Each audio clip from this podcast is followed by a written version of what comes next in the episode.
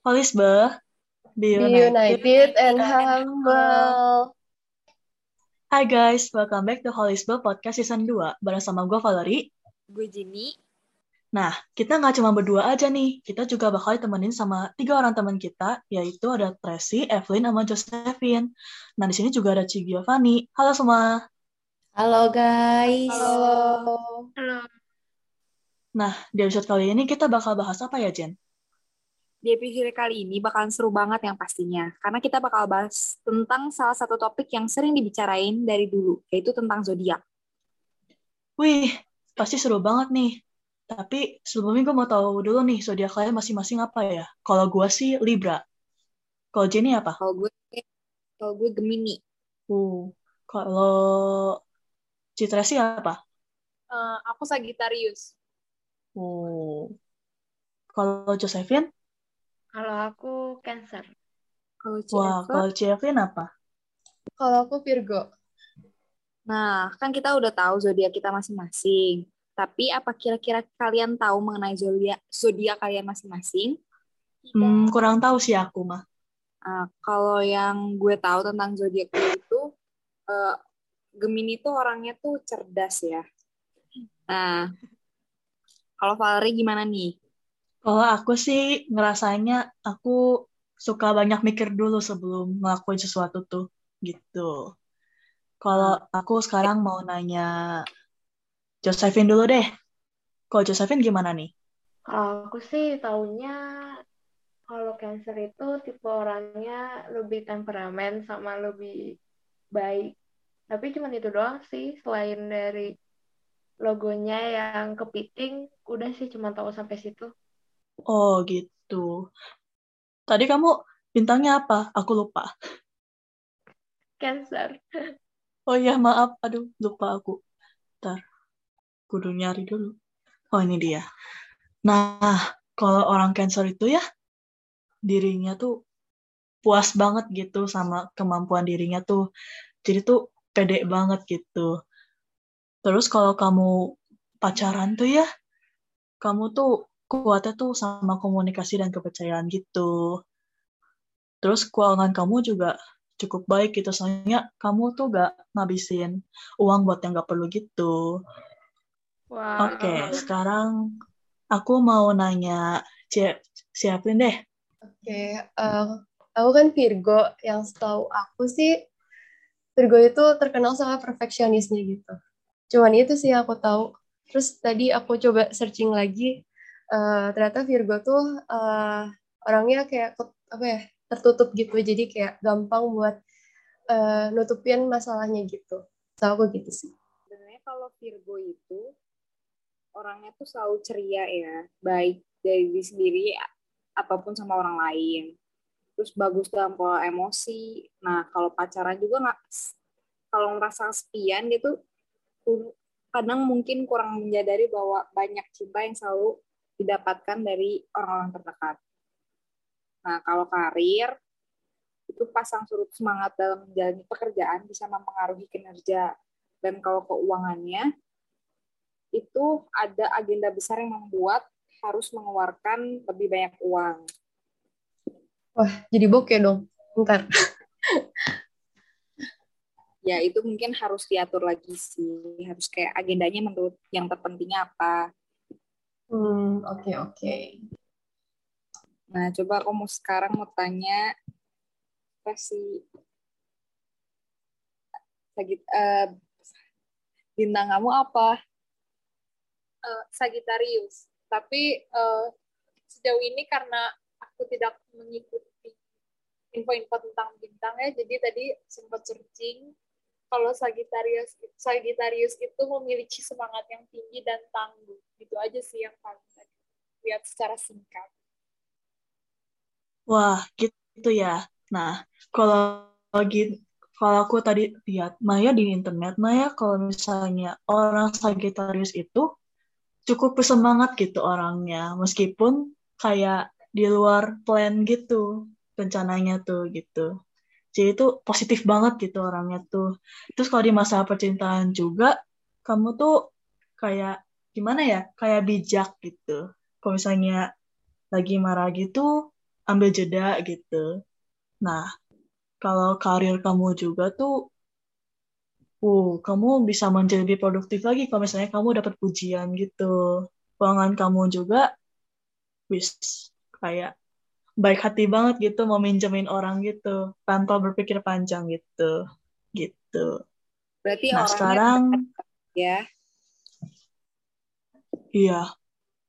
Wow baik banget gitu orangnya tuh. Sekarang mau nanya Cigio deh. Cigio zodiaknya apa Yes, um, gue mirip sama Tracy ya, Sagittarius. Oh, sama ternyata. Iya, sama. Bukan mirip lagi ya, sama ya. Wis sama. nah, berarti kalau Cici itu orangnya positif juga ya orangnya. Uh, kalau kata zodiak begitu ya. Sama tuh katanya kalau Sagittarius tuh uh, ini beberapa artikel yang gue baca ya Sagittarius tuh katanya jiwa petualang gitu. Jadi senang tuh cari uh, hal-hal baru. Nah nggak tahu ya Tracy merasakan itu atau enggak ya? Sedikit merasakan sih aku sedikit ya. Nah kalau Cici juga ini suka olahraga nggak sih? Soalnya kalau Sagittarius tuh katanya suka membawa kesehatan fisik yang baik gitu. Nah ini Wih. ini mau, mau jujur Jujur mas saya nggak suka olahraga. Berarti beda nih ya. Iya. Nggak selalu sama rebahan all day long ya. Kalau bisa rebahan all day long. Wah sama Ci, aku juga rebahan. Nah, tim rebahan. Sama aku juga. Nah, setelah gue baca ini ramalan zodiak-zodiak kalian hari ini dari internet, kalian percaya nggak sih sama ramalan-ramalan itu? Apa kalian merasa relate dengan sifat-sifat berdasarkan zodiak kalian? Karena sekarang tuh kan lagi marak banget ya penggunaan zodiak sebagai senjata utama hancurnya hubungan atau bahkan pengaplikasian stigma tertentu terhadap seorang pribadi. Nah, gimana nih tanggapan dari kalian? Nah, kalau aku mah, aku nggak terlalu percaya banget sih. Soalnya ya menurut aku mah ya tiap orang tuh ya emang beda-beda gitu sifatnya nggak bisa tergantung sama zodiaknya sendiri gitu. Iya, nah, apalagi kan kalau tahu nggak ya iya. dari mananya. Iya bener banget. Nah, oh, setahu gue kan zodiak tuh, setahu gue tuh ya. zodiak tuh kan diambil dari tata letak perbintangan gitu kan ya. Nah, hmm. menurut kalian tuh ada kaitannya nggak sih antara tata letak perbintangan sama sifat dari seseorang gitu? Kalau menurut aku sih enggak ya. Soalnya kayak Oh gitu. Uh, aku bingung juga sih karena itu sebenarnya dari tata letak bintang sifat seorang manusia tuh gimana cara uh, samainnya gitu ya. Dapat dari mana itu juga nggak tahu ya. Iya benar banget. Nah kalau yang lain gimana nih tanggapannya? Sama sih kalau dari aku juga kayak gak, gak terlalu percaya sih sama yang kayak zodiak zodiak gitu. Soalnya uh, apa ya yang tadi yang dibilang juga sih kayak kan beda-beda sifat orang nggak bisa ditentuin sama ramalan ramalan bintang lah apalah gitu.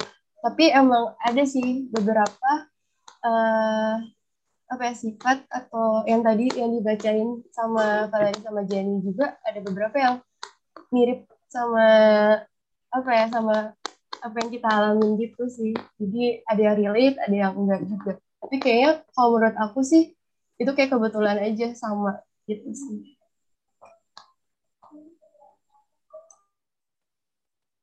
Oh gitu. Sekarang aku mau nanya Josephine deh. Kok Josephine gimana? Ya sebenarnya sih sama aja ya. Soalnya kalau masalah rasi bintang itu tuh bukan sesuatu yang percaya nggak percaya, tapi sesuatu yang di-relate.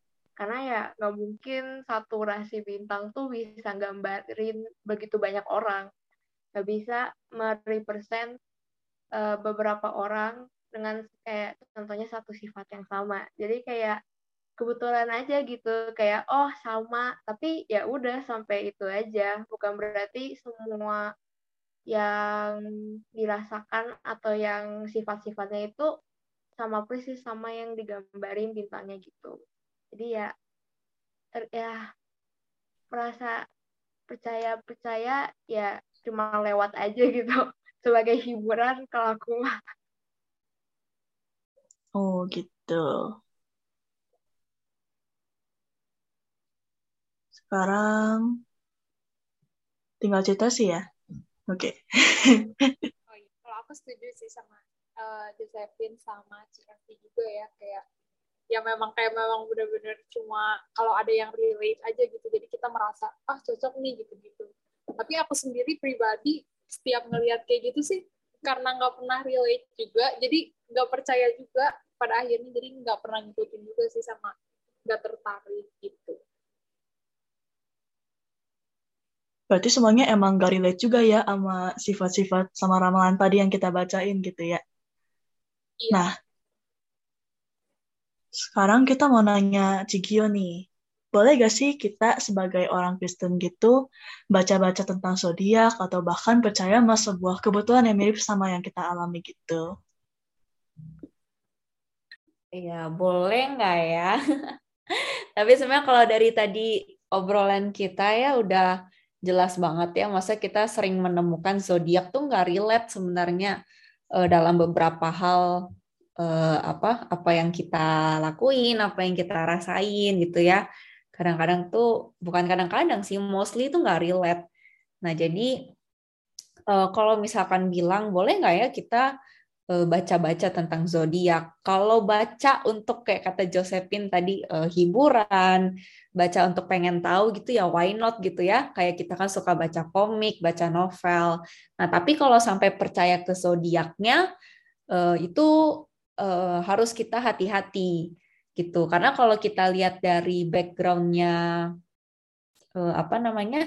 backgroundnya zodiak ya, itu kan zodiak tuh lahir muncul gara-gara ilmu astrologi ilmu uh, perbintangan, hitung-hitung rasi bintang. Nah, zaman dulu kan uh, memang orang belum belum begitu mengenal akan religius gitu. Bahkan teman-teman menarik loh ketika waktu uh, cari-cari tahu gitu ya soal backgroundnya. Kenapa sih bisa lahir zodiak? Nah, jadi dibilang tuh zodiak tuh lahir waktu uh, zamannya suku Babel. Pasti pernah dengar ya kalian suku Babel ya. Nah, jadi suku Babel itu dia yang menciptakan eh, perhitungan peramalan dari rasi bintang. Nah, jadi eh, suku Babel pun mereka terkenal gitu dengan yang namanya penyembahan dengan eh, eh penyembahan terhadap dewa-dewi yang ada di bintang-bintang gitu. Pokoknya dewa-dewi yang di langit-langit lah. Nah, itu alihnya suku Babel. Nah, jadi eh, teman-teman waktu baca baca itu ya akhirnya gue kepikiran sih eh, nggak heran kenapa suku Babel eh, percaya sama rasi bintang karena kalau kita lihat di Alkitab pun satu-satunya bangsa yang percaya sama Allah satu-satunya bangsa yang mengenal sama Allah itu cuma bangsa Israel jadi bangsa Israel ketika mereka eh, terpilih ketika Allah memilih mereka menjadi umat pilihan Allah itu tuh terjadi di tahun 1300-an sebelum Masehi. Nah, ilmu astrologi di mana akhirnya kemudian munculnya zodiak itu tuh terjadi di tahun 400 sebelum Masehi. Jadi jangka waktunya tuh udah panjang banget ya, udah lama banget. Udah lama banget sebenarnya bangsa Israel tuh mengenal Allah baru ilmu astrologi sama zodiak ini tuh muncul gitu. Jadi sebenarnya kalau bilang um, jadi kita tuh boleh nggak sih gitu uh, percaya ya menurut menurut aku sih ya nggak boleh gitu ya. Karena kalau kita lihat dari sejarah aja tuh udah ada banget gitu perbedaannya gitu. Perbedaan di mana bangsa Israel Allah udah menuntun mereka Allah memperhatikan eh, memperli, memperhatikan bangsa Israel memperlihatkan keajaiban kuasa-kuasa Allah itu dari tahun 1300 sebelum Masehi. Sedangkan zodiak aja muncul tuh di atas tahun 400 eh, sebelum Masehi kalau di atas berarti makin mengecil ya kalau tahunnya sebelum Masehi ya. Nah, jadi teman-teman eh, kalaupun kalaupun nanti kita melihat ada yang eh, ramalan zodiak mirip-mirip gitu terus akhirnya membuat kita percaya. Nah, eh, coba deh teman-teman buka di dalam Alkitab ya di dalam Ulangan 18 ayat yang ke-14. Itu tuh uh, tertulis sebab bangsa-bangsa yang daerahnya akan kau duduki ini mendengarkan kepada peramal dan penenung, petenung, petenung. Tetapi engkau ini tidak diizinkan Tuhan Allahmu melakukan demikian. Nah, itu pesan Allah ke, uh, ke bangsa Israel waktu bangsa Israel mau memasuki tanah perjanjian. Jadi uh, kelihatan ya teman-teman dari ulangan 18 ay ayat yang ke-14 aja tuh Allah udah kasih warning ke bangsa Israel, ke umatnya. Jangan uh, jangan melakukan atau mendengarkan kepada para peramal ataupun petenung. Gitu. Jadi kalau one day nanti someday kalian akan melihat uh, ramalan zodiak yang relate mungkin akhirnya membuat kalian mulai merasa kayaknya ini bener deh gitu ya. Nah, coba buka deh ayat, ulangan 18 ayat 14 ini. Eh, ulangan pasal 18 ayat 14 ini. Jadi bisa catat baik-baik gitu ya di apps Bible kalian.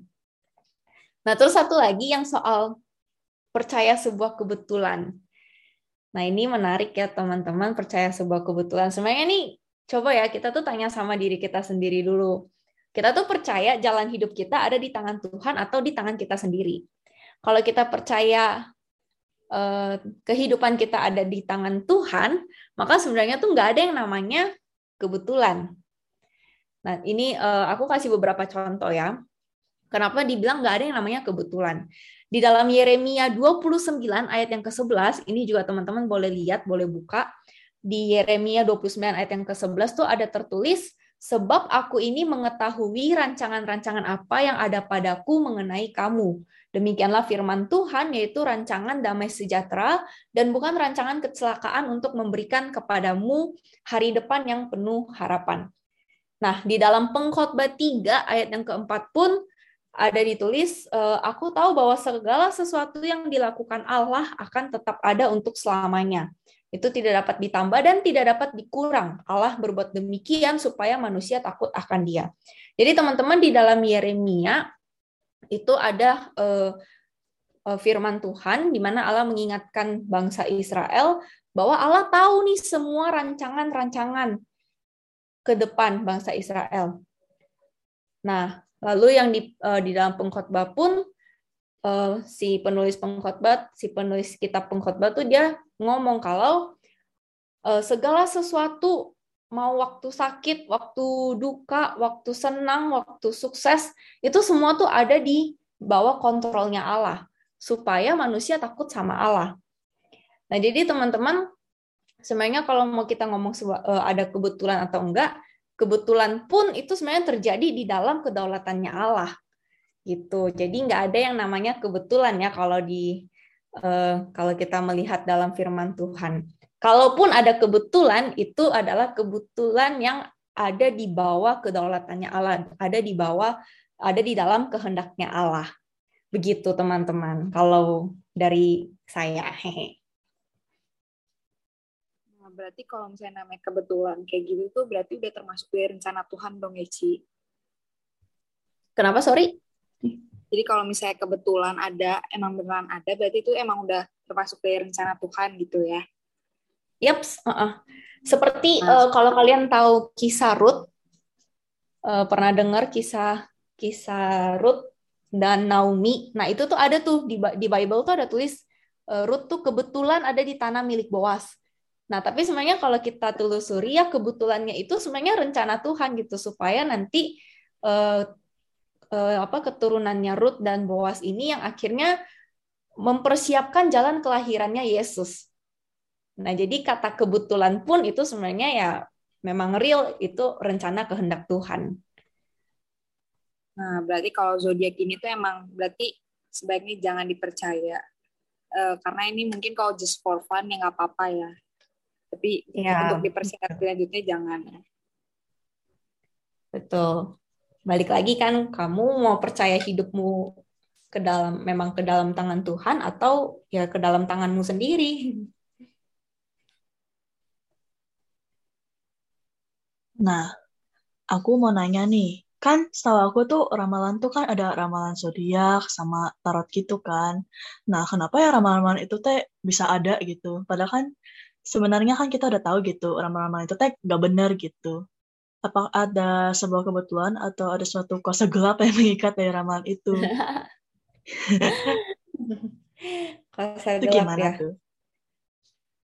Kalau kalau menurut menurut gua sih itu adalah manipulasi iblis terhadap pikiran kita ya. Jadi kalian tahu nggak sih cara kerjanya iblis? Jadi kalau kalau kalian lihat ya di dalam satu Petrus 5 ayat yang ke-8 tuh ada tulis uh, jadi Petrus mengingatkan uh, para pembacanya untuk sadar berjaga-jaga lawan musuh iblis berjalan berkeliling sama seperti singa yang mengaum-ngaum dan mencari orang yang dapat ditelannya. Nah, jadi Petrus tuh mau bilang iblis tuh kalau nyerang tuh tiba-tiba. Nah, tapi model serangannya iblis tuh bukan dengan lihat apa yang akan kita lakukan. Jadi iblis nggak lihat future-nya apa yang akan kita lakukan, tapi iblis itu nyerang kita dengan melihat hidup kita. Lihat dulu cara hidup kita. Mengamati dulu track record hidup kita tuh seperti apa, apa bad habit yang biasa kita lakukan. Udah dapet, udah lihat celahnya, udah deh gas masuk. Nah, iblis langsung apa masuk dan pakai pakai cara itu. Contohnya ya mungkin mungkin agak susah dipahami. Nah, um, gua kasih contoh. Contohnya tuh Yudas Iskariot. Tahu ya murid Yesus yang mengkhianati Yesus yang akhirnya dia menjual Yesus. Nah, di dalam Yohanes 13 ayat 27 tuh ada bilang Yudas tuh kerasukan iblis hingga ia menjual Yesus. Nah, tapi kan menarik kan teman-teman kenapa Yudas pakai cara menjual, bukan pakai cara yang lain. Nah, kalau kita telusuri kehidupannya si Yudas Iskariot di Yohanes 12 ayat 26 tuh ada tulis, si Yudas ini uh, dia tuh seorang pencuri. Dia suka ngambil uang kas yang ia pegang. Jadi posisinya sebagai bendahara, nah dia tuh suka ambil uang kas yang dia pegang. Nah, jadi kelihatan kan si uh, Yudas nih udah punya track record hidup uh, sebagai pencuri gitu. Dia suka korupsiin uang kas yang uh, dia pegang. Nah, ketika iblis lihat track record ini, iblis lihat sikapnya, hidupnya, oh lemahnya bagian ini nih. Nah, masuk deh tuh. Nah, jadi teman-teman, kalau kita ngomongnya kenapa ramalan bisa terjadi, apakah itu kebetulan atau uh, kuasa gelap, ya bagi aku itu adalah manipulasi iblis. Who knows ya, jangan-jangan ya apa yang yang dibicarakan di tarot, apa yang dibicarakan di zodiak, itu sebenarnya tuh udah pernah terjadi. Udah pernah um, udah pernah terjadi dalam kehidupan orang lain. Nah, terus karena kita percaya, karena kita um, meyakini sama ramalan itu, udah deh, iblis pasti bisa langsung memain um, apa memainkan pikiran kita dan memanipulasi pikiran kita. Jadi ini satu hal yang perlu uh, kita ingat banget sih kalau iblis tuh tidak pernah bisa melihat masa depan kita. Even malaikat pun nggak tahu masa depan kita gimana. Cuman Tuhan yang tahu masa depan kita. Makanya disebut Allah yang maha tahu. Nah, kalau iblis maha tahu juga kan nggak fair dong. Kenapa kita sebut Allah yang maha tahu? Nah, jadi sebenarnya iblis tuh nggak tahu masa depan kita. Maka makanya kalau ngomong soal ramalan kan itu ngomong soal future kan. Sebenarnya ya nggak ada yang tahu gitu. Cuman Allah yang bisa tahu masa depan kita. Jadi kalau bagi aku sih ya itu iblis memanipulasi pikiran kita sampai akhirnya kita percaya dan kita yakin nih oh iya ya ramalan ini benar ya terjadi ya gitu. Berarti kalau bisa dibilang kalau misalnya ramalan-ramalan kayak gitu tuh salah satu cara iblis untuk menyesatkan manusia dong ya. Yes, of course. Kan salah satu tujuan terbesar iblis itu membuat kita jauh dari Tuhan. Semakin kita percaya sama ramalan kan berarti kita semakin meragukan kuasa Tuhan. Betul nggak? Kita nggak mungkin iya. dong kita percaya sama rencana Tuhan, tapi di satu sisi kita juga percaya sama ramalan. Jadi kamu nginjak di tanah yang mana gitu kan kamu nggak bisa nginjak di dua tanah yang bersamaan. gitu. Nah ini kalau dari kalian sendiri ada yang mau ditanyain gak tentang masalah ramalan ini? Hmm, kalau dari aku sih, aku ada pertanyaan. Uh, jadi kalau misalnya kita udah terjerumus nih kok dalam kepercayaan ramalan gitu, uh, gimana caranya kita bisa bebas dari uh, kepercayaan gitu? Soalnya kan kalau misalnya kayak kita udah masuk dalam kepercayaan itu kan bisa apa ya? Bisa mempengaruhi cara kita buat ngambil keputusan juga gitu. jadi kayak lebih labil gitu kan ya Ci ya ini gimana cara keluarnya Cara keluarnya, cara Ini yang- cara, cara terbebasnya ya. Ini yang gue pikirin ya, simpelnya ya jangan baca ramalannya lagi.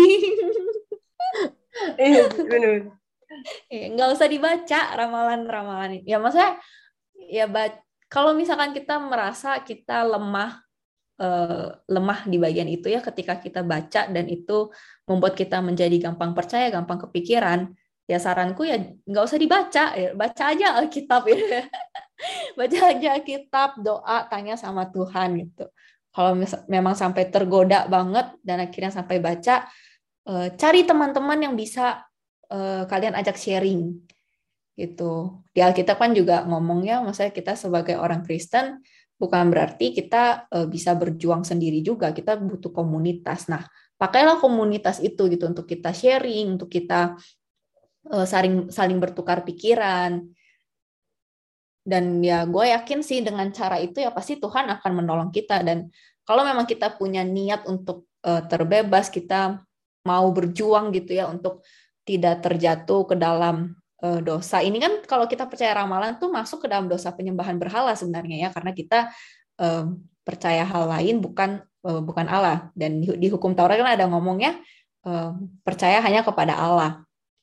Nah, jadi eh, ya gua rasa ketika kita berjuang untuk melawan dosa untuk mem- untuk membebaskan eh, apa namanya membebaskan diri kita dari suatu ikatan tertentu ya Tuhan sih pasti akan menolong dengan cara apa pun. Gitu.